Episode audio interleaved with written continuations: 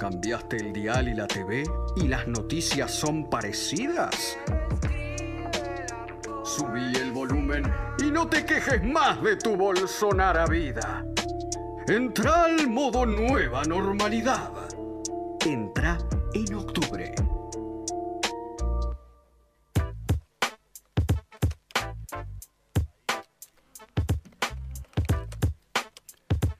17 horas 31 minutos en la ciudad de Buenos Aires, acá en octubre 89.1. Sigo siendo yo, Facu Lozano, sigue estando conmigo Pauli Brandon y Santi Fernández y vamos a tener nuestra primera comunicación del día de la fecha con un amigo em, para hablar eh, quizás de cosas que no, son tan, tan piolas pero que a la vez eh, son cosas necesarias para ir fomentando un poco la creatividad en este contexto. Les voy a presentar a Ariel Fligman, que es uno de los dueños de Palermo Club y además manager de Mala Fama. ¿Cómo andás amigo Arielito? Facu Lozano te saludo, ¿todo bien? ¿Qué haces, Facu? ¿Cómo estás? gracias por atender.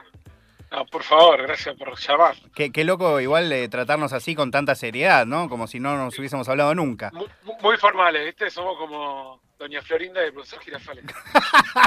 Total, amigo. Eh, Sabes que justo ayer, eh, esta nota creo que surgió porque hace unos días eh, recomendé un tema de Luchi Italia Pietra de su segundo disco y me, dije, tenemos que volver a hablar con Ariel, con todo esto que está pasando. Bien. Una, una genia, la Luchi, le mandamos un saludo. Sí, sí, mira, justo recién estaba escuchando las canciones. Eh, creo que la primera que agarré fue de, Rubén Rada. Sí, total. Buenísima. Eh, no, bueno, después empecé a escuchar eh, los otros chicos y decía, qué bueno sería un poco de indie de vuelta. Y sí, acá suena, suena bastante indie. de hecho, yo aprovecho cada tanto para poner un poquito. De hecho, hace poco hice un piso entero de, Tucumán, que sabes que, es algo que yo he conocido por vos, entre otras personas, y siempre, siempre comparto ahí la, música que, está piola. Bueno, un poco por eso también. Igual, re buena la canción de Trueno y de. Ángela también, ¿eh? Sí, sí, sí. No, no, te entiendo, te entiendo. Que, que... que estoy viejo. Y sí, y sí, amigo, estás un poquito viejo. Un poquito viejo. Eh, bueno, la razón por la que te llamamos, amigo, es, un poco para, para charlar de, la situación que, se estamos viviendo. Vos tenés la, característica de, trabajar hace un tiempo con algunos eh, lugares, sobre todo con Palermo Club, pero no únicamente, em, que es un lugar que obviamente en este momento está, parado sin, sin, poder trabajar. Y me gustaría ver un poco cómo, cómo, estás viendo la, situación, cómo, cómo lo ves hacia adelante, sabiendo que que cada día, eh, en la actualidad al menos, no sabemos cómo será el futuro, pero hoy hay muchísimos casos, eh, todo se va prolongando y, tenemos que ver cómo seguir hacia adelante, ¿no?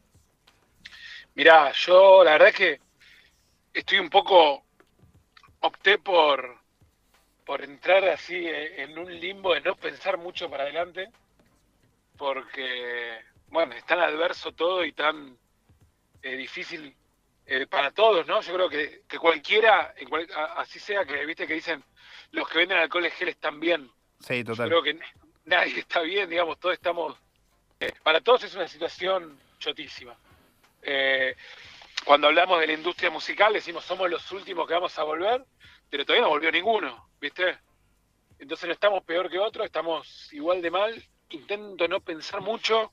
Lo que te puedo decir como anecdótico ya es que nosotros eh, cuando, cuando empieza esto el 13, el 13 de, marzo, que primero la actividad de espectáculos empezó a cancelar antes de entrar en esta cuarentena estricta, nosotros pensábamos que íbamos a poder hacer una remodelación, aprovechar ese tiempo muerto para hacer una remodelación local y al mes estar abierto.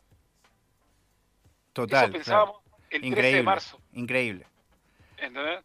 Y de hecho, hasta el 18, que creo que 18, 19, cuando se dicta la cuarentena eh, fuerte, estábamos eh, debatiendo con mi socio si entrábamos a hacer la obra o no, porque hasta ese momento eh, estaba autorizada la actividad de, la construcción. Entonces, en ese momento estábamos debatiendo de empezar la obra, las refacciones. Total. Y bueno, y ahora no sabemos si... Nosotros siempre estamos pensando que vamos a volver a abrir, digamos, no no, podemos pensar otra cosa, pero bueno, la realidad no se acomoda para que eso ocurra, ¿viste? Algo que, que, tenía ganas sobre todo de que hablemos, porque cuando tuvimos esta misma conversación sin, sin tener un medio de comunicación en el medio, eh, charlando como amigos, yo, yo te, comentaba esta, esta idea de, quizás utilizar las, eh, las herramientas que ya tenés del espacio, el sonido y todo, como para poder convertirlo en una especie de, lugar para streaming o eh, para grabar. Y vos me, me, planteaste algo que, claro, yo sin tener un local no me lo hubiese planteado nunca, que es el hecho de que eso también te quita la posibilidad de recibir los beneficios por no tener, cerrado, por tener cerrado el lugar, ¿no? A ver, pará, no solo eso, hay un montón de cosas así que no, esto es sin ánimo de, hacer, eh, a ver, política, ¿no? Porque... No, no comentando la situación. primero creo que, que todos los que están resolviendo esto, todos los que tienen que tomar decisiones acá, es algo tan difícil, tan raro que, que no, viste, no me animo a, a dar un consejo sobre nada al respecto. Ahora, lo que lo que sí es que de repente ponerle la actividad nuestra, no sé, si uno, hay muy poca actividad económica, ¿no? Y de repente pensemos el hecho de mala fama, ponerle. Sale algo de, de, algún alguna cuestión, ponerle una, una publicidad o algo que podemos hacer un contenido de Instagram que haya que facturar. Sí. Ponerle que entran cinco mil pesos. Después eh, quedas afuera de todos los créditos. ¿Entendés? Porque facturaste 5 mil pesos. Totalmente, claro. Entonces, eh, que, por otro lado está bien, porque el que factura no tendría que tener eh, la ayuda estatal. Pero el límite es tan complicado.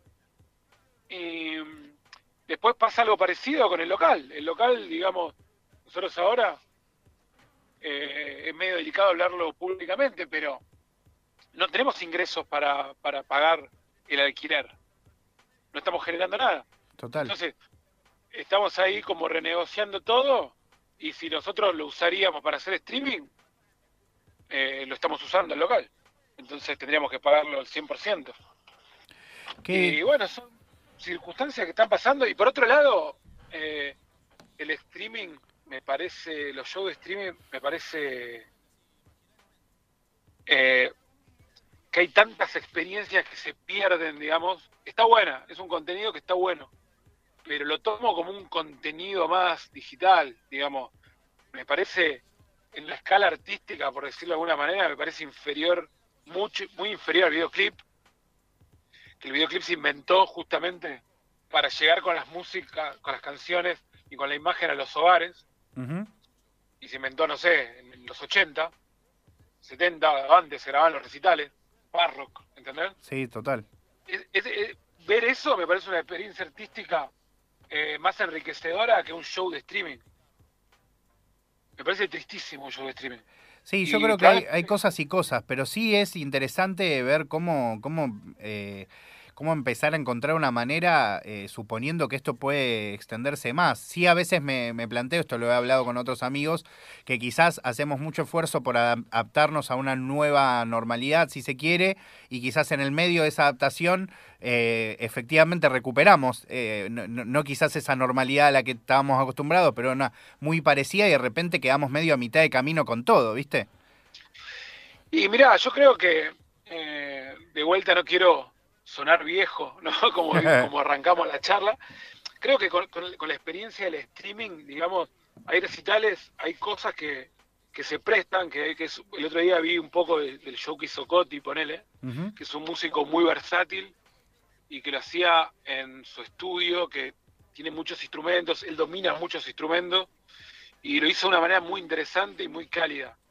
Pero su obra da para eso yo pienso un poco en Mala Fama, que este artista eh, que, donde participo yo, y la experiencia esa funciona así como estaba, como estaba desarrollada la obra hasta el momento, funciona en, el baile.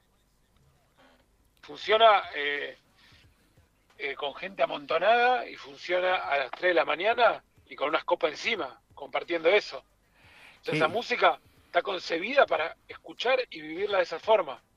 Entonces, ¿qué vamos a hacer? ¿Un show de streaming de mala fama con la guitarra a las 4 de la tarde en su casa? No. Sí, sí, total, es súper es súper raro todo. no es artísticamente la propuesta. No, no, te entiendo. Pero que evidentemente sí va a generar muchos cambios, ¿no? Está bueno hablar un poco de mala fama, ¿no? Vos también trabajás con Hernán y con, con toda la banda hace un tiempo, porque a veces tendemos a creer que los músicos son, viste, son los que ganan mucha plata, son como los Lali, los Tini, los que monetizan todo en YouTube. Y también hay un montón de, de, personas dentro del ámbito de la música que, que, viven al día, como puede ser el de ah. la innumerable cantidad de bandas de cumbia o de trap o de otros géneros que, que, si no tienen ese show todos los fines de semana, no tienen nada, no un poquito, no tienen nada, ¿no? Facu, y, pero no solo, o sea, vos dijiste los Tini y los Lali, pero los Tini y los Lali no son Tini y Lali. Son una estructura inmensa de gente trabajando, directa e indirectamente, que hoy no tienen nada. O sea que el proyecto Tini y el proyecto Lali también está para atrás. Total, te reentiendo. Total. Hasta el, eh, no sé, eh, el backline de Tini lo lleva alguien, un fletero. Que ahora no tiene ese trabajo. Sí, sí, re. Pero bueno, pero tú, viste, no quiero. A veces escucho a la gente. Todo lo. Estamos todo el país así, todas las actividades. Excede a. O sea, no, es solo una problemática como parecía al principio que iba a ser principalmente de los artistas, pero bueno, en el caso de, la industria artística es, eh, es muy duro, es muy duro. Eh, como vos lo dijiste, hay muchísimos músicos consagrados, famosos. Yo creo que la gran mayoría, eh, nadie se esperaba esto, entonces nadie tampoco estaba esperando, no sé, capaz sos Mick Jagger y, y tenés unos excedentes que que sí te permiten cualquier parate, ¿no? Total.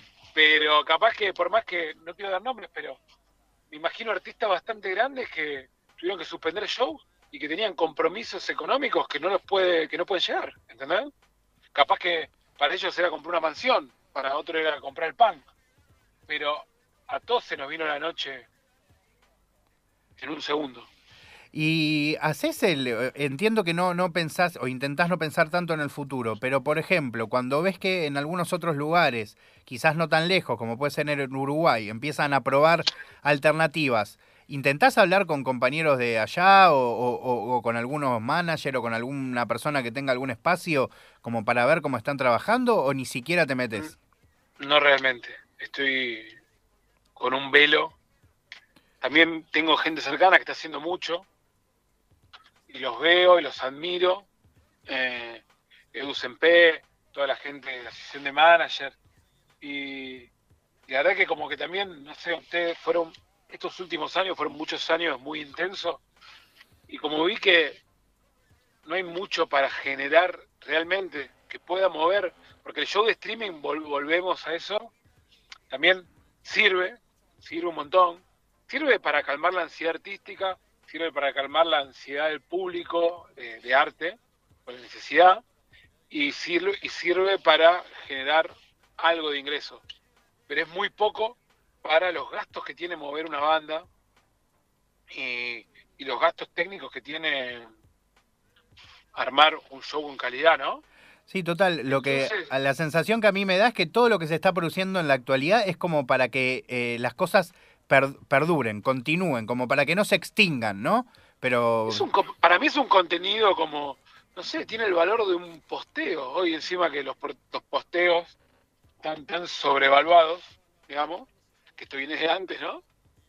Pero los contenidos son tan efímeros hoy, que imagino que un show, o sea, yo me acuerdo, no sé, cuando vi a Yamiroquai que vino en Ferro, no sé, cuando vi a todos tus muertos en Ferro también, cuando vi a Roxette en Tucumán a los 11 años.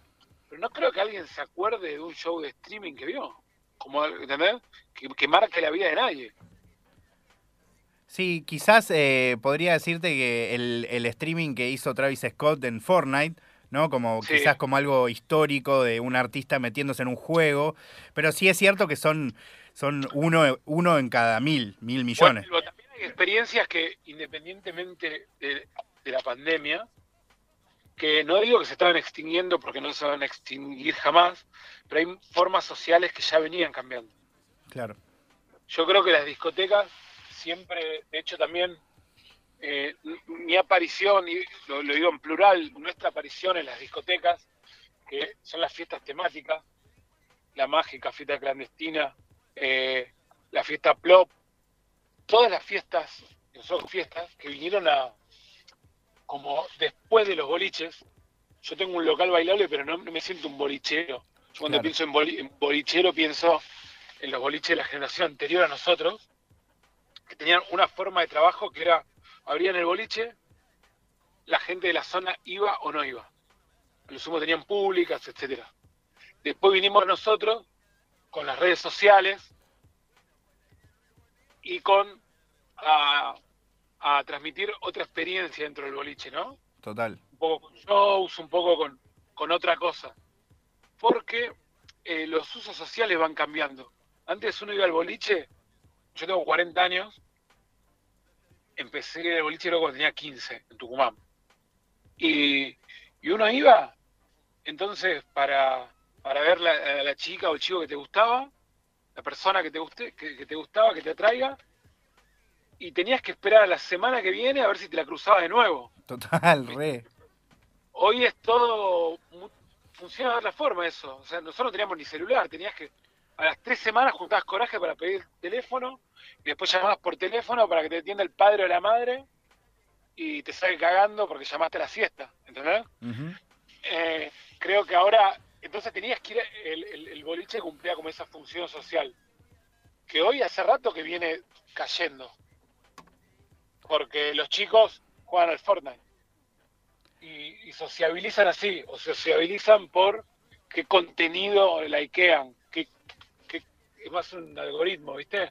No estoy, no estoy haciendo un juicio de valor al respecto. No, no, no te entiendo. Estás haciendo una descripción que por otro lado es muy interesante, porque también un poco, un poco va planteando qué es lo que va a venir hacia el futuro, pero es totalmente cierto. Hoy eh, funcionan más los recitales, determinados recitales, quizás después para la fiesta no hay nadie, de las fiestas las que funcionan son las que ofrecen algo quizás distintivo, eh, y realmente no sabremos, no sabemos cómo va a ser esto en el futuro. ¿Cuál es, la, razón? O sea, ibas al boliche a ver.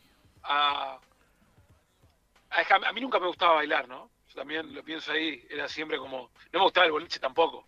Entonces iba porque era la única posibilidad de, de, buscar una relación social más íntima. ¿Viste?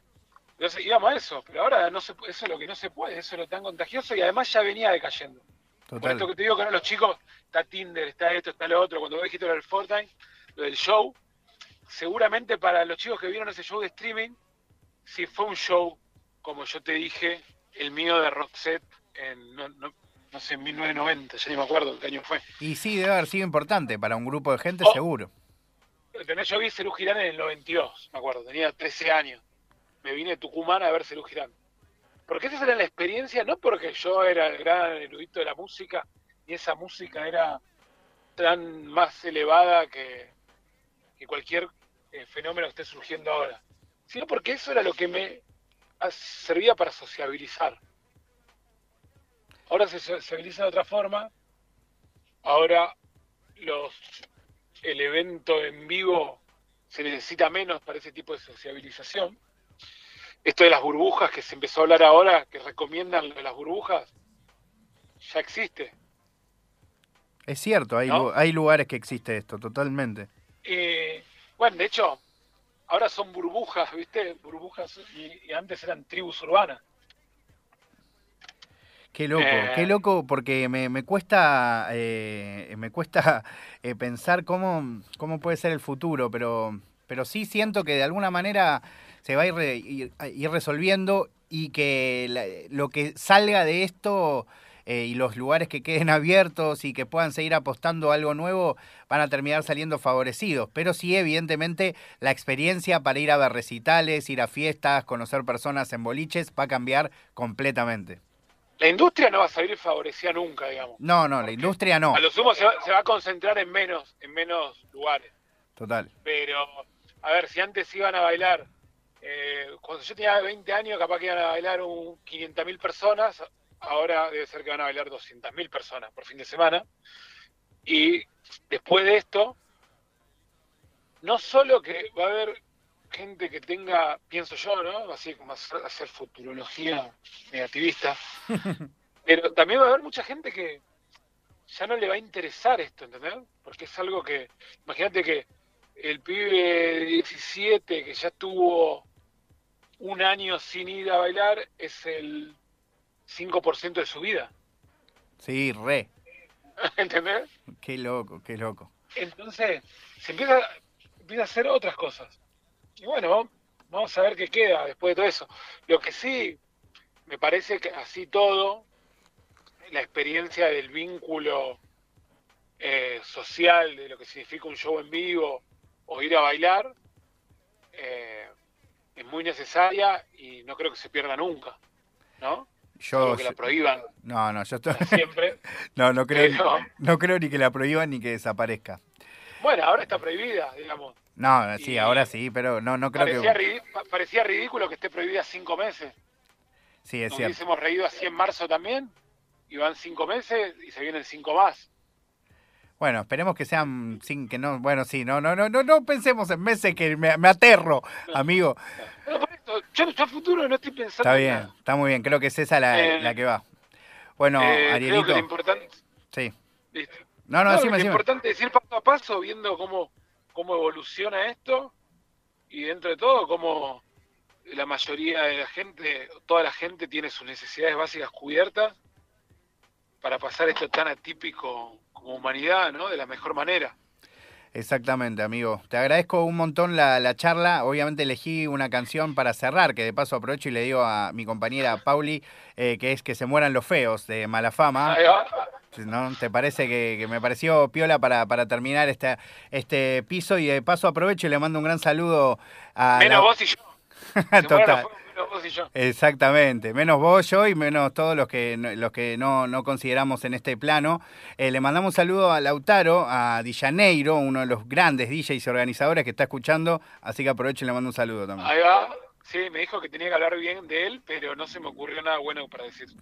Tenés esta hora la oportunidad, ¿qué podés decir bueno de No, no, me, me- me- me- me pidió, me, me exigió eso, pero no, no, no se me ocurrió nada. Tiene esa sonrisa que tiene nada más que Esa sonrisa y que de las fiestas más... in-.